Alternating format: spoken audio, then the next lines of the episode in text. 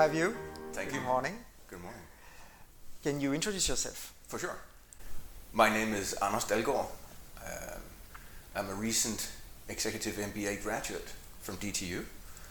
Uh, I am an analytics practice partner, and I'll elaborate a bit on that, uh, at Teradata. Uh, Teradata is a US based uh, analytics company, and uh, my job is to basically do business development in both EMEA and uh, Asia Pacific, uh, alongside a team of, I think, 25, 30 other people um, in certain industries. And my job is actually to bridge the, the capabilities of Teradata systems with the customers or prospects' strategic uh, ambitions, uh, goals, and aspirations. How do you think about business development? I start with a business outcome problem, typically. Uh, obviously, you, you, there might be some deviances of some di- different situations from time to time, but in general, uh, start with maybe in a in an industry. Uh, okay, what are the key trends? What are the key issues?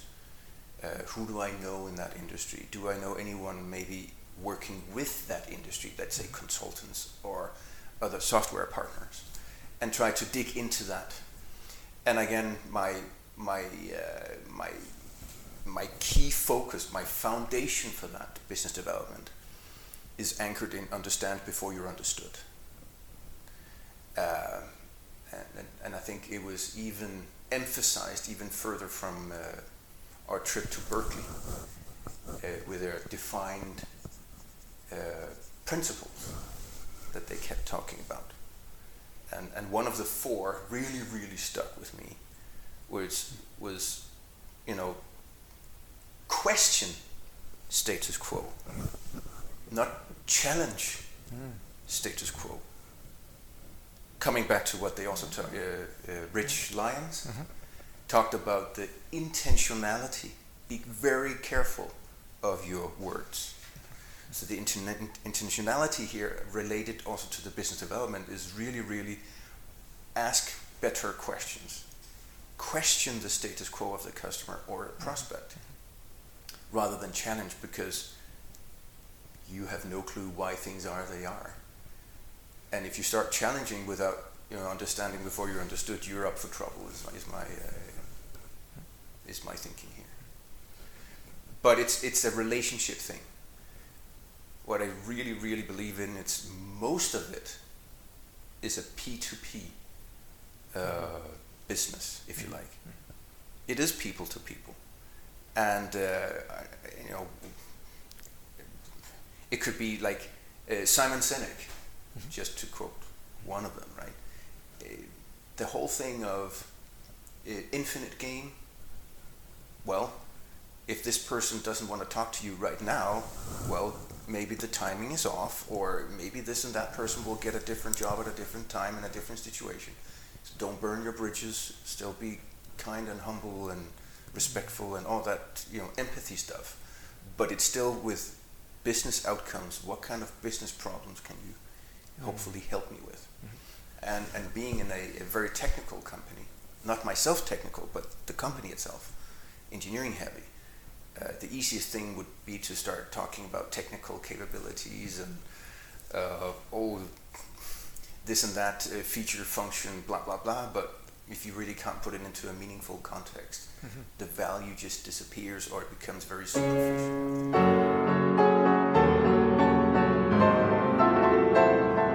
What do you think companies miss when they approach that topic? Here is technology we can make great use of for our company.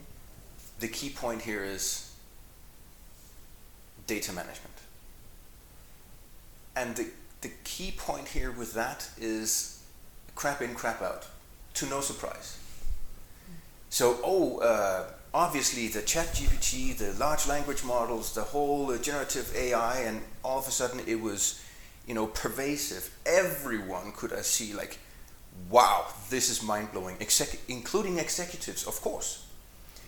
So it's now easy to come across and say, well, uh, this can change our industry. Let's invest a ton of money in this because I can see with my own eyes what can do. I think what many executives are missing is that if you're looking for artificial intelligence and your data management is crap, you're just getting artificial because it's not intelligent. You might even have it's dangerous for you. Whatever advice right. it comes up with or comes up with crazy kind of no no no no no no compliance is going bonkers over it. And also because data management is so not sexy. Right? Getting the truth uh, so, sorry, get it the trusted uh, the golden data and from many different data sources is hard work. Hmm. It is tough. It is very difficult, and it can be time consuming. And there is a we have to invest in some boring infrastructure before I get to the good stuff. Oh, just give me a, a, a few uh, recent PhDs and they can you know work in a sandbox and do one great model. Sure, but we have customers running hundreds of millions of models in production. How the bleep are you going to you know deal with that? And by the way, the data will drift over time. So just putting a, a, whatever model in production, which is tough enough in itself, and not after six months because then the model is ir- irrelevant. How do you continuously make sure that your data is still valid and therefore your models are valid? So again, that, that whole stuff of data management, obviously I can spend hours on that. But I think a key point is if you want to have transformative value, business outcomes value from artificial intelligence, do not underestimate the effort and investments needed and time, by the way. Even if you spend a lot of money, it's going to take you time.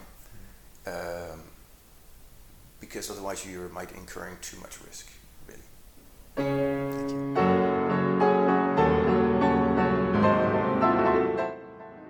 Um, you you seem very passionate when you talk about creating a bigger picture, an overview, an understanding of the more the bigger complexity.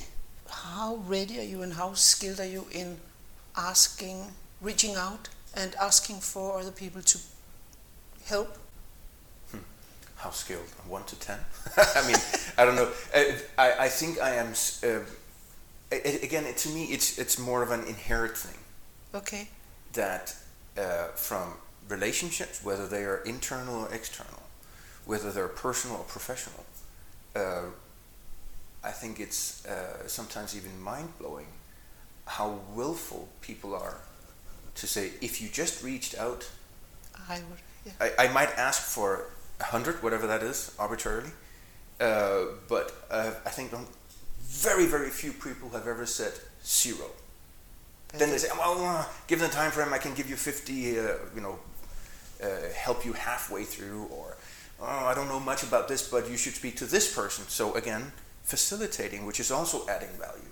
That's an extremely interesting conclusion that if you reach out, it's amazing how helpful people are. In general. Yes. Even to people where I think I don't know them, know them, but we may have exchanged uh, comments or ideas or something on, on LinkedIn, and they might live 10,000 kilometers away. I've never met them, and I likely will not necessarily at all ever meet them. They might have completely different backgrounds. But all of a sudden, if I realize, wait a minute, this person working in this uh, very specialized industry, you know, um, have no one else to go to. You were the first one I thought of. I wonder if you could be so kind to blah blah blah. And uh, to me, it's very few people who will say, or just disregard it completely, but actually come back and say, no, sorry, you're, you're, you're wrong. Uh, I'm not in that. Uh, you misunderstood something. Okay, but that's also value, but it's also engagement, and that's that's how I typically work. Uh, often when you hear it's a spaghetti process, I think it's not rightly not not the right term because typically you use spaghetti as an somewhat of a chaotic setup. Mm-hmm. spaghetti architecture, spaghetti organization, spaghetti whatever. Um, I think here it's more of a um, not necessarily structured, but um, um, evaluate as you go forward and then try Mhm, again to step be by step. Yeah. Not creative from a product or process or oh I have this business idea, but creative into network and my network's network Yeah, and see if I can somehow yeah. either direct or indirectly get to uh, some sources of inspiration even. Not Yes. necessarily knowledge, but inspiration. I, I understand what it's. It's not uh, spaghetti. It's step by step, next logical, uh, necessary thing to investigate or reach out for. Trial and error. Yeah, trial and error. Yes. But exactly. from a coming back to uh, uh, Barbara Minto, you know, start mm. with a conclusion. Mm. Don't uh-huh. hide what you're trying to, to mm-hmm. start with. I'm looking for this, or will you help with that? And by the way, I also like your profile, or whatever. Mm-hmm. You know, don't don't hide what you're trying to achieve because then I think people will. Oh, you try to sneak in something. Be least that- that- transparent. yeah, yeah, yeah. Yeah. Mm-hmm. Uh, transparent, honest, uh, uh, integrity. And again, if they uh, don't want to do it, then don't want to do it. Fine, then I will try some other way uh, in this more or less infinity game of knowledge and people and uh, yeah, inspiration.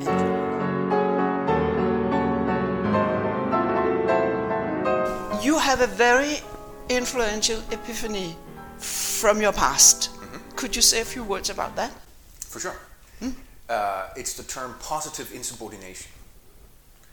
And uh, obviously, uh, no leader wants insubordination.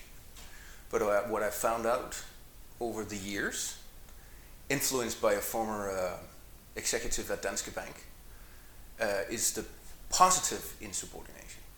What it actually means is you deviate from your SOPs when it makes sense for the better of both the company and the customer. Because obviously, from a headquarters point of view and compliance and whatever, they can't make up every SOP in a meaningful manner. There must be some room for, you know, making it uh, meaningful in a given situation. Now, that doesn't mean that you should cry positive insubordination all the time, but I think there is an element of it should be more widely used, widely spread, widely taught, m- maybe widely spoken about. Hmm? But still, the positive insubordination, I think, is also a, a, a feeding channel to leadership hmm? for hmm? things where you go, oh, we haven't thought of that. Oh, things changed. Oh, the market changed. Whatever.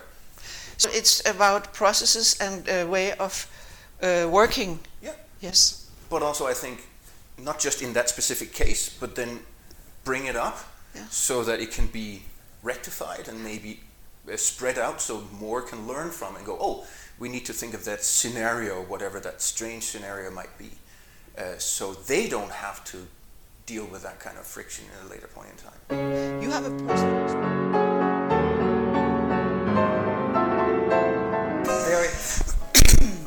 what have you noticed noticed a, a very interesting combination between. I see him as very analytical, and at the same time, he really um, uh, underline and uh, s- s- stress how important it is for him to be in an ongoing process towards the unknown. So it's a combination of being linear and not linear at the same time. He's also very much interested, of course, in relationships, in humans, but from a very a very analytical approach. What is what is needed as the next step? So he's a he's a kind of a mix, and that's very interesting. Uh, that he he came from finance, he did a lot of development, and then now he's in a somehow a creative process. What next step is needed, and then he will figure out and he will take it. I also uh, understood the reason why he uh, he chose to do an EMBA was you know he wants to be challenged. Uh, and he wants to challenge his own way of thinking to, to create his to support his analytical power more and more and more and doing the hard work to be inspired, to get to, to find the inspiration. Seems like a guy who experiences job lykke. job happiness. Delish. Not happiness. Yeah, a very deep level. You, he, he talks about waking up in the morning and being uh, ignited from an inner drive. That is job lykke. He's, he wants to ask the better question. He said that um, getting the truth, and then he uh, corrected it, finding uh, the, the more clever step, but actually getting the truth, I think, is a drive in him. He is very curious. And he is ready to do the hard work to figure out what is the next clever step, and also reaching out uh, to other people to qualify it. So, a, a, a strong mix between hard brain work, analysis, analytical work, and figuring out how to connect, how to relate, how to uh, create n- definitely not superficial la di da relationships, but qualified, interesting relationships.